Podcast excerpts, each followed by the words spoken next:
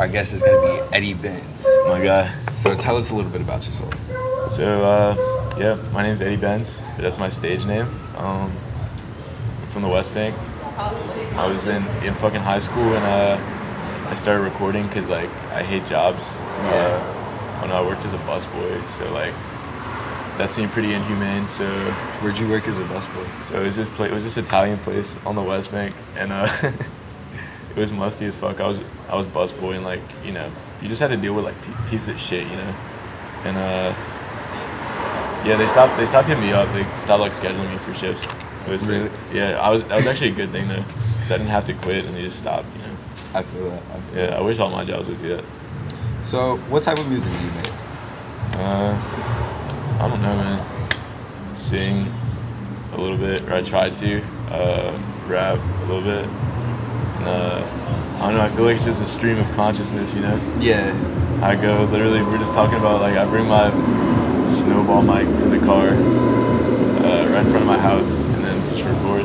That's a stew. Exactly. Yeah, I mean, like if you're looking at this, like you don't, you don't need a lot of money to do this shit. Just express yourself, you know, in whatever way. Like, so when I first started recording, uh, this shit's crazy. I would, uh, I'll bring my laptop and mic around the corner by this Wendy's, and I would record at night next to the dumpster. so why the Wendy's dumpster?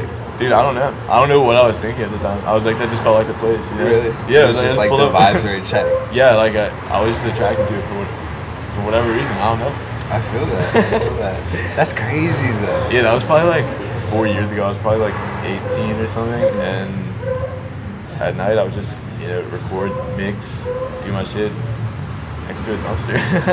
That's crazy. That's yeah, it's crazy when you think about it, and like I don't know, I haven't really moved far. Like I've been to studios before, like nice studios, and like I just prefer recording by myself.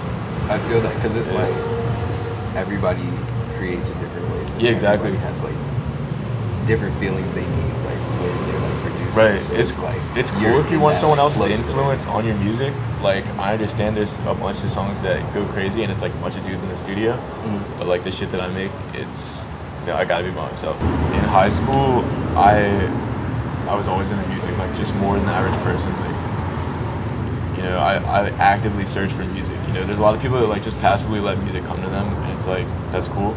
But I was always trying to find like something that suited me the best and I feel like I dialed in on a style a little bit and uh I need to do this. Yeah. And at first, it was crazy because before I did it, I was like, oh yeah, I'm, because I would listen to people for reference, you know, and I was like, oh yeah, I'm, I'm the best, you know what I mean? I can do this. You know, it, I feel like you have to have that sort of just divine intervention type thing. It's like, yeah, I was, this is what I'm supposed to do, you know what Exactly. It's like I say this in like all of these interviews. It's that gut feeling. Yeah, It's exactly. literally that gut feeling that's telling you like I want to keep doing this and I Right. don't want to stop. And I can It's only like- tell like a select pe- few people like about that because you know you can seem like cocky or whatever, but Exactly. it's, no, it's like it just is. It's a yeah, this is what I should be doing. You know. Exactly. Who are your inspirations? Like, who did So- you see? When I, I think the first album I ever bought as a kid was a, a Boston album. It was the one with like the UFO on it, Mm-hmm. and that's just like straight classic rock. Like, the lead singer has a powerful ass voice. Like it, it was actually like decent, but it was pretty mainstream. And uh, it was crazy because I remember the second album I ever bought was Maroon. No, not Maroon. I'm smoking dick. It was uh, Matchbox Twenty, bro. Have you ever heard of this shit? Bad Box 20. Dude, I, was, I think I was like five years old and I bought that album. That shit had bangers on it. I don't even know what was the most formative, like, because I feel like over the years I've passively just listened to so much shit that I feel like that's formed my music subconsciously, you know? Mm-hmm. You all just have to passively consume like everything, you know, and just let it sink in. Mm-hmm. Or at least that's that's what I do. It's like just experience things firsthand, and then like after the fact, I'll like retroactively like make sense of this in like music form. You know what I mean? Exactly. You, exactly. like you have to experience things actively. That actually reminds me of my album that I'm dropping. So like, all right, I'm gonna do an exclusive here. I'm about to I'm about to drop the, the album title.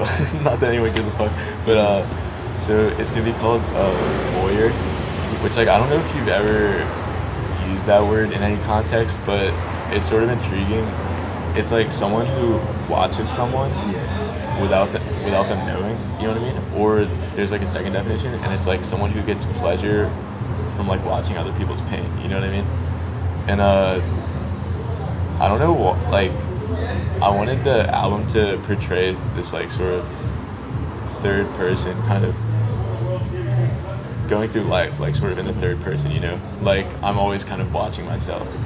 You know what I mean? Yeah. And like I I hope to portray that like in an album form format because I, I did the EP and that I was just figuring out my sound kind of and then I think this is gonna be I'm actually it's a cohesive message, you know yeah, what I mean? It's very curated. Like yeah, and I feel like it's really relevant to people right now, you know, Mhm. who suffer with like anxiety and shit or you know, anxiety, and whatever, depression. It's like cliche at this point, but people you know, who feel like they're passively consuming or going through life, you know. Yeah.